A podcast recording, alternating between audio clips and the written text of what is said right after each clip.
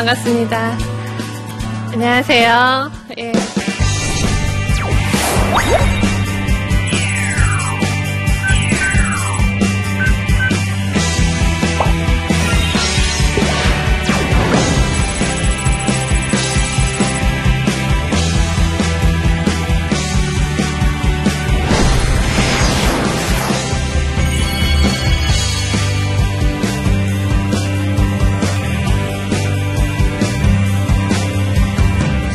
지난주에는 제가 이 자리에 서서 그 내 자신에 대해서 받아들, 받아들인다는 게 어떤 건지에 대해서 나눴었어요.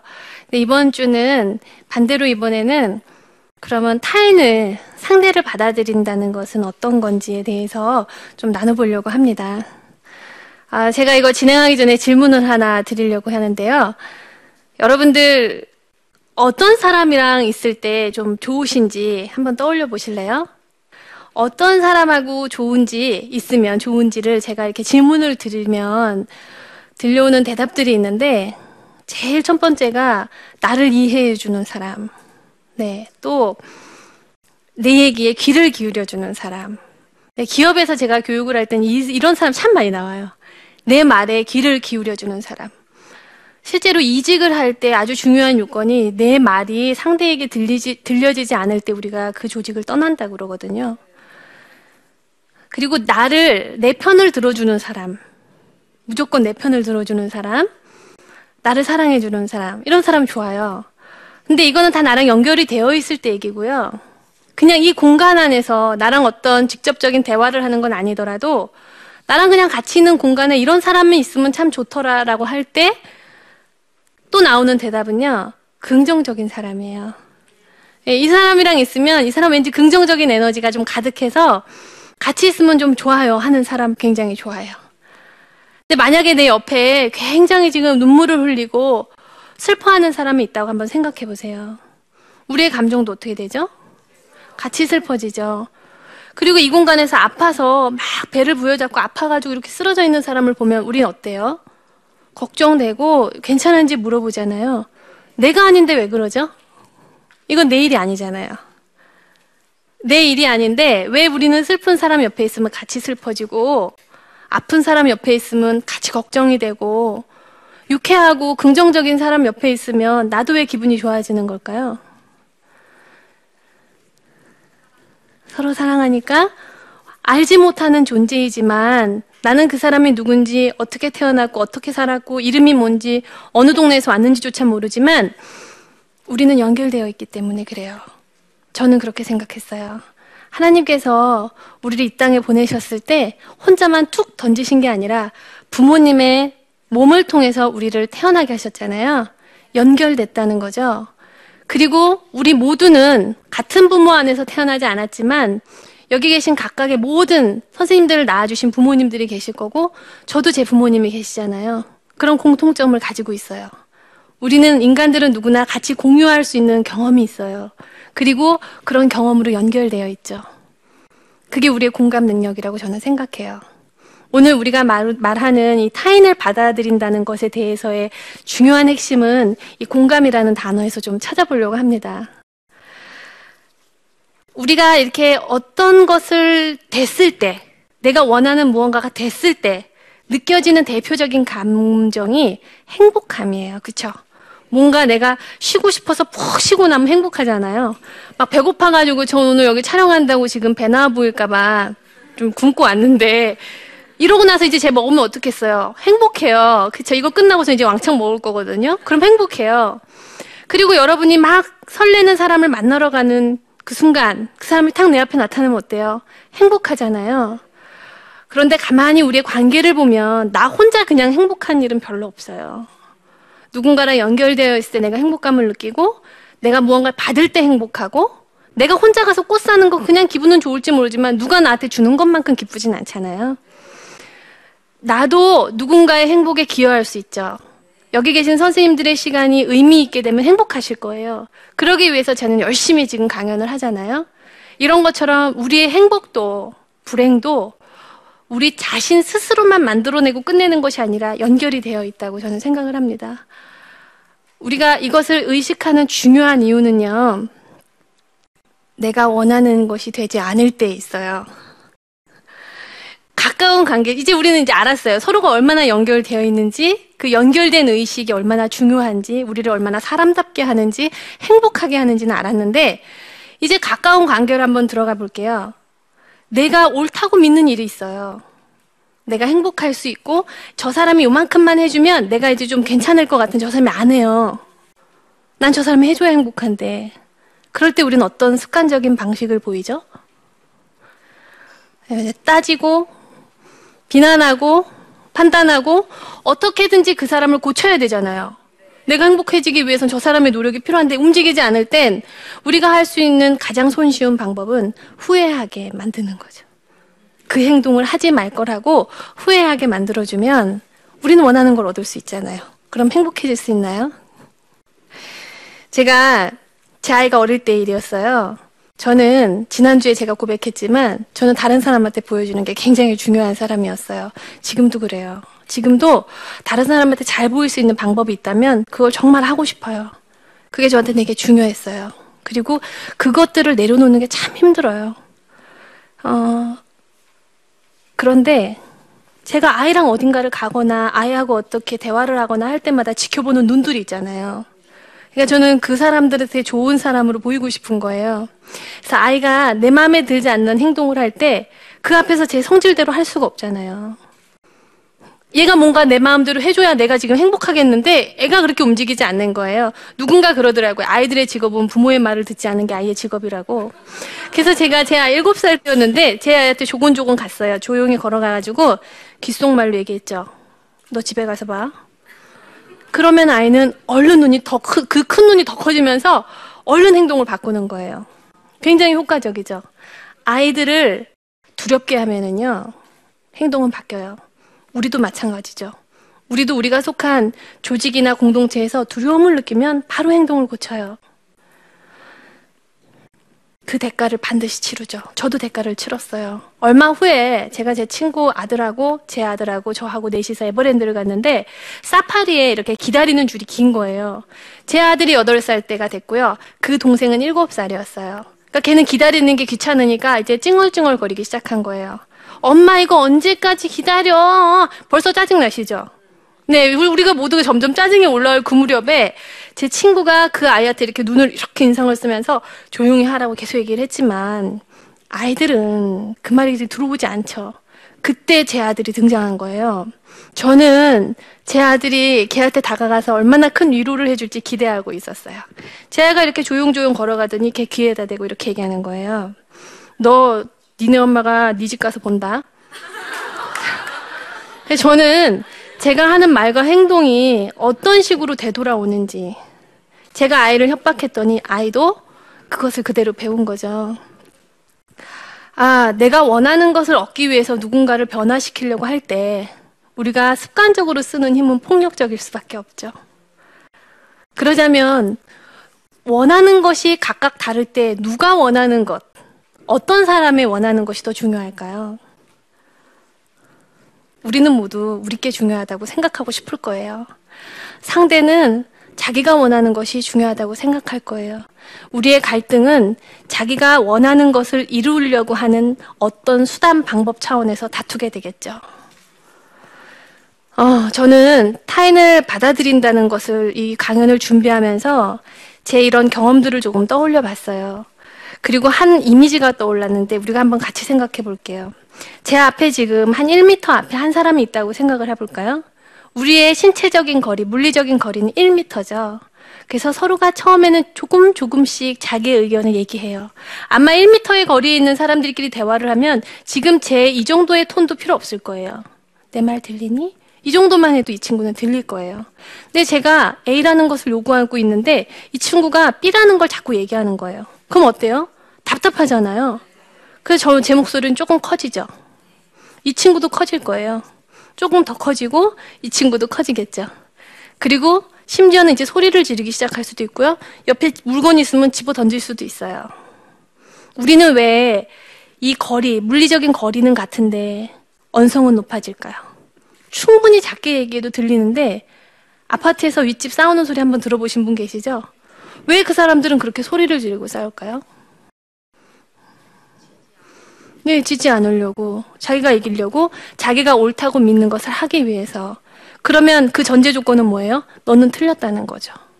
너는 틀렸으니까 내가 원하는 대로 너가 해줘야만 된다고 할 때 우리는 신체적인 물리적인 거리는 1미터지만 정서적인 거리는 이미 너무나 멀리 떨어져 버렸어요. 그러니까 안 들리는 것 같은 거예요. 저 사람이 내 말을 못 알아듣는 것 같으니까 목소리는 점점 커지고 거기 있는지 확인하려고 던지고 우리의 갈등을 대하는 방식인 거죠. 여기에 우리의 연결이 될까요? 하나님께서 우리한테 주신 이 연결감이 느껴질까요? 아니면 단절이 느껴질까요? 단절이죠. 저는 이게 굉장히 중요한 핵심이라고 생각을 했어요. 그러면 타인을 받아들인다는 것의 전제 조건이 뭔지를 좀 얘기하고 싶어요. 4년 전에 제가 그 지하철을 탔어요. 저희 아이를 데리고. 근데 아무도 없었어요. 제가 앉아 있었는데 한 남성 노숙자분이 들어오셔서 제 앞에 앉았어요. 다 자리가 통통 폈는데 제 앞에 앉은 거예요. 저는 순간적으로 그분을 보고 아, 왜 내 앞에 앉았지? 아이, 옆칸으로 갈까? 옆칸으로 가면 따라오면 어떡하지? 저 사람이 나한테 오진 않을까? 헉, 나를 쳐다보네. 이건 어떡하지? 이러고 있을 때 제 아이가 제 무릎팍을 콕콕 찌르면서 이렇게 얘기를 하는 거예요.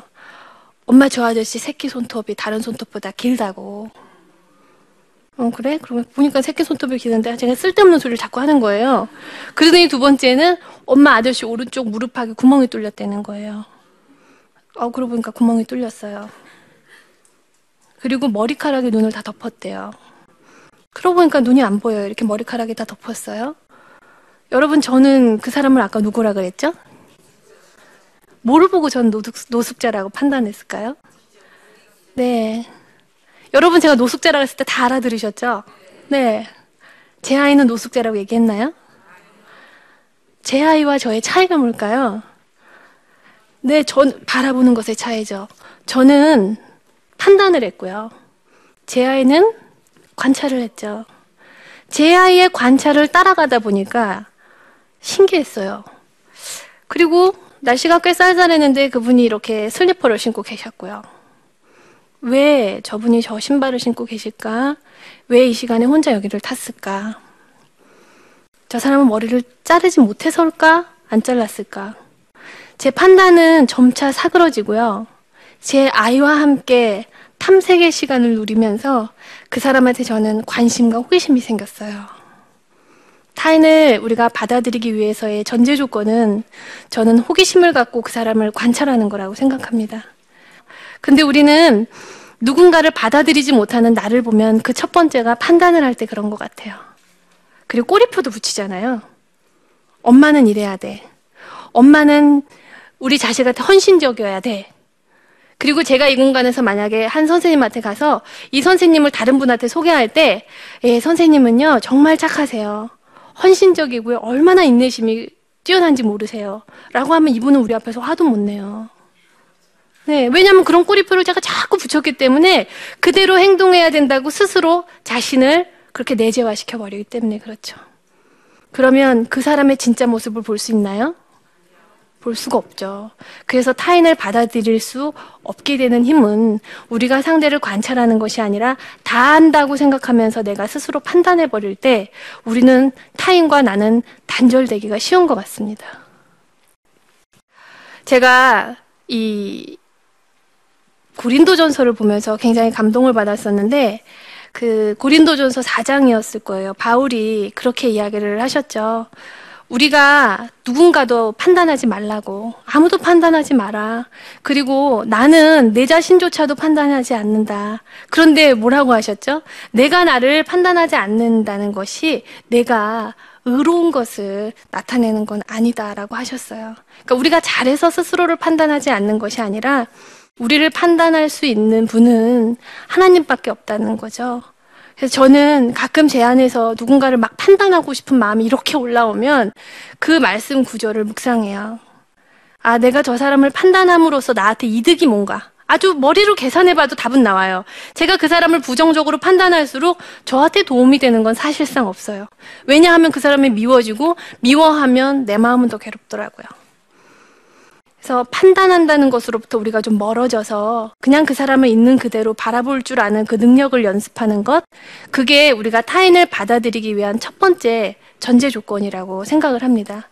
그러면 우리가 받는 선물이 있는데 그게 호기심이에요. 궁금해지잖아요. 그렇죠? 여러분 저를 처음에 보셨을 때 아마 판단하셨을 수도 있어요.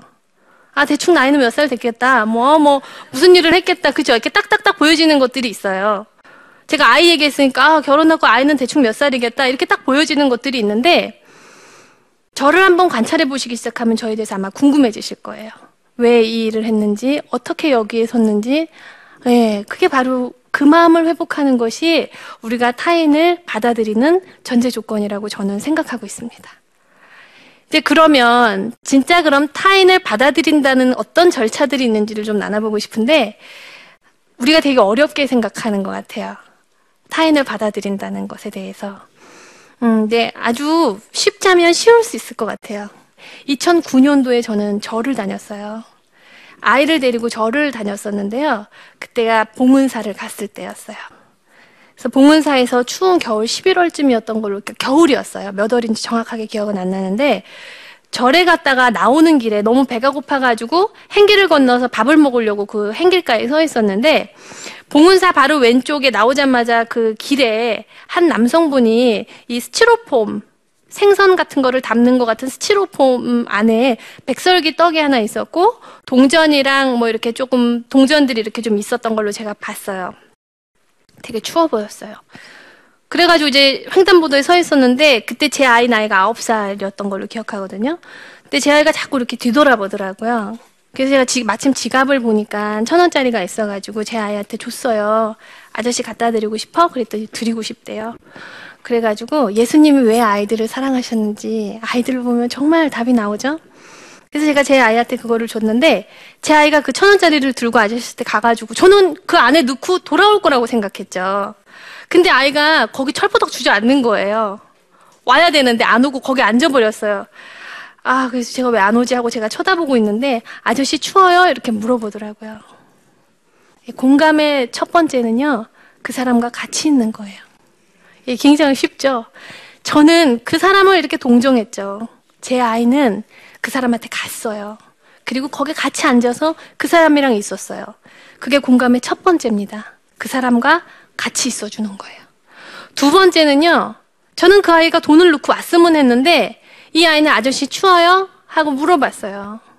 춥다는 건 감정이죠. 느낌이에요. 그 사람이 지금 어떻게 느끼는지를 헤아려주는 마음이 공감의 두 번째예요. 그때 아저씨가 춥지? 이렇게 대답을 하시더라고요.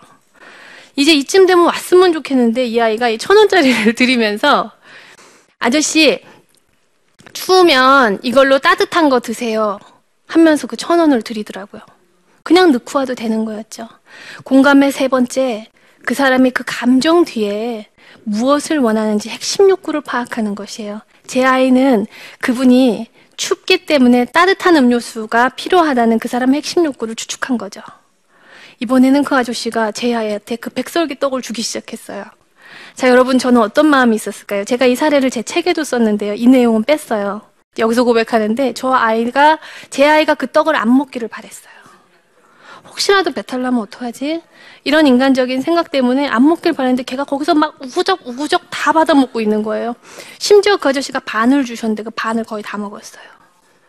그래서 너 어디가? 그렇게 물어보더라고요. 엄마랑 배고파서 밥 먹으러 간다고. 떡 줄까? 네 하더니 그거를 다 받아 먹고 있는 거죠.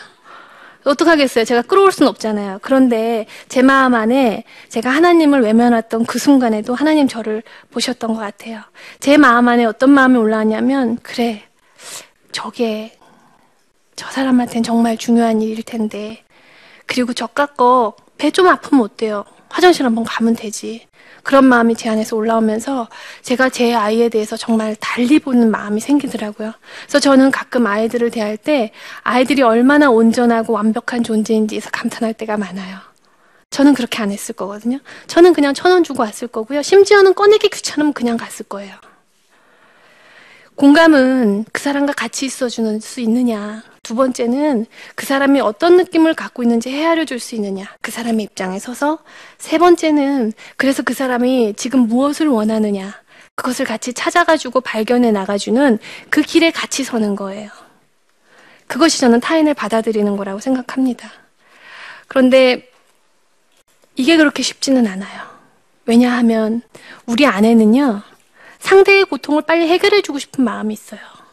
사랑하는 사람이 뭐가 힘들다 그러면, 야, 그건 이렇게 하면 되잖아. 내 말대로 해. 하고 빨리 조언을 해주고 싶고요. 어떨 때는 내 경험을 막 얘기해주고 싶어요. 그래서 여러분 힘들어서 누구한테 시컷 용기 내서 고백했는데 이런 경험 있으세요? 야, 너는 일 말도 마. 너 나 무슨 일 있었는 줄 알아? 심지어는 자기 얘기를 해요. 네, 그러니까 우리가 공감이라고 있, 하고 있지만 사실은 공감이 아닌 것들, 타인을 받아들이지 않고 내 얘기로 돌아가거나 조언하거나 가르치거나 분석하거나 심지어는 끊어버려요. 됐어, 그만해. 그런 소리 좀 지겨워. 타인을 받아들이지 못하는 우리의 습관들을 내려놓는다는 것이 굉장히 어렵다는 것을 우리가 많이 보게 됩니다. 그래서 저는 타인을 진심으로 받아들이기 위해서는 우리가 하나님께 기도하면서 우리 마음 안에 긍휼함을 달라고 고백하는 게 중요할 것 같고요. 저에게 타인을 받아들인다는 것이 중요한 성결의 구절을 얘기하자면 로마서가 떠올라요. 즐거운 자와 함께 즐거워하고 우는 자와 함께 울라는 로마서의 그 말씀을 떠올릴 때마다 우리 삶에 타인을 받아들이는 기쁨이 얼마나 큰가. 타인을 받아들이고 공감할 때 우리는 선물을 받습니다. 그 선물은요, 다른 사람을 회복시켜주는 그 기쁨을 내가 누리는 그 선물을 받아요. 사실 그거 하나님이 하시는 건데, 제가 대신하는 것 뿐인데, 그 과정을 통해서 저 사람의 고통이 희망으로 전환되는 것을 보고 같이 경험하는 그 놀라운 축복을 우리가 경험하는 거죠.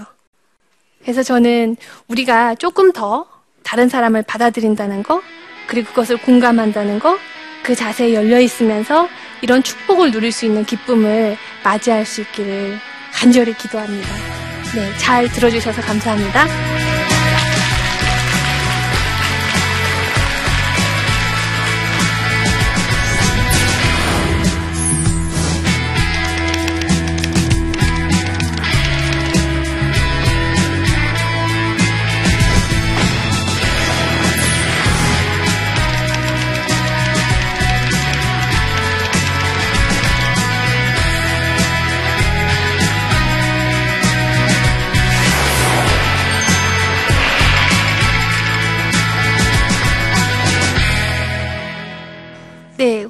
질문 있으신 분 계실까요?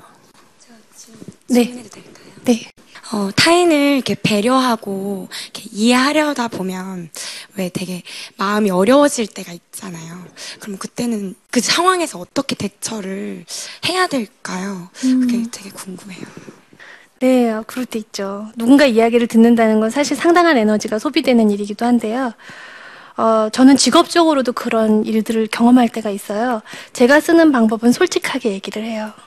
제가 지금 선생님의 얘기를 잘 듣고 싶고, 그게 얼마나 선생님한테 중요한 얘기인지를 알고 있지만, 제가 지금 굉장히 힘들어서 조금 쉬는 게 필요할 것 같아요. 그래서 쉬고 나서 우리가 내일 다시 얘기를 하면 어떨지, 선생님 생각은 어떤지 이렇게 물어봅니다.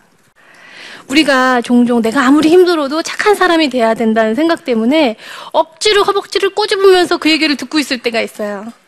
그건 상대에게도 선물이 아니죠. 상대의 귀한 이야기를 내가 낭비하는 거예요. 그 얘기를 더 잘 듣기 위해서 나한테 지금 시간이 필요하다는 것을 표현하는 게 중요하죠. 그러면 더 그 상대방이 어렵게 느끼고 거절당했다고 느끼지 않을까요? 네, 우리가 거절을 하지 못하는 두려움이 거기서 오는 것 같아요. 내가 거절을 하면 저 사람이 상태 상처받으면 어떡하지? 그래서 자기를 표현하실 때에는요, 우리 그냥 내일 얘기하자. 이러면 상대는 거절을 받을 거예요. 그 상처를 받을 거예요. 그런데 여러분의 욕구를 표현해 보시는 거예요. 너의 이야기를 잘 듣는 것이 나한테도 얼마나 중요한지. 그리고 그 얘기를 잘 듣기 위해서 나한테 왜 시간이 필요한지. 그럼 상대도 이해하지 않을까요? 억지로 참는 것보단 나을 것 같아요. 네. 뒤에 분들이 막 맞다고 얘기하시는데. 아마 아실 거예요. 내 얘기를 저 사람이 참고 들을 때 내가 얼마나 불편했는지를 경험해 보신 분들은 상대가 차라리 솔직하게 나한테 얘기해 줬더라면 얼마나 좋았을까 그런 생각을 많이 하실 것 같아요. 가끔 솔직하게 자기 표현을 할 때에는요, 상대에게 불편할 수 있는 이야기도 하실 만큼의 용기는 필요할 것 같아요. 어, 한, 제가 개인 교육을 한 선생님이 계셨어요.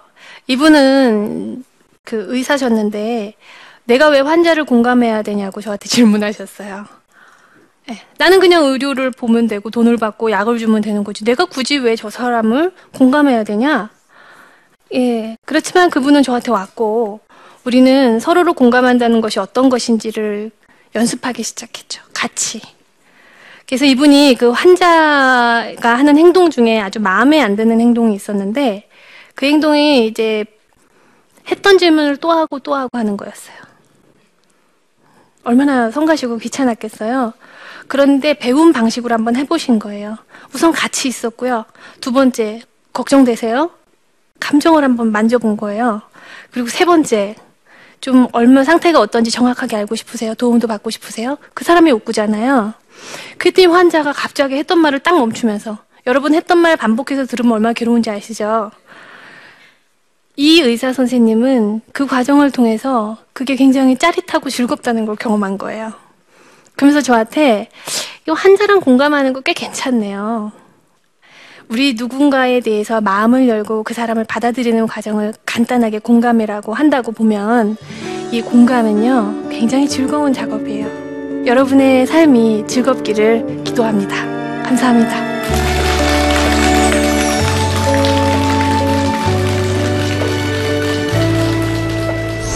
20년 동안 하나님께서 은혜를 주셔서 이렇게 인도해 주셨는데 앞으로 10년은 어떻게 회사를 운영해 나갈까 이걸 위해서 하나님 앞에서 진지하게 고민을 하게 됐어요.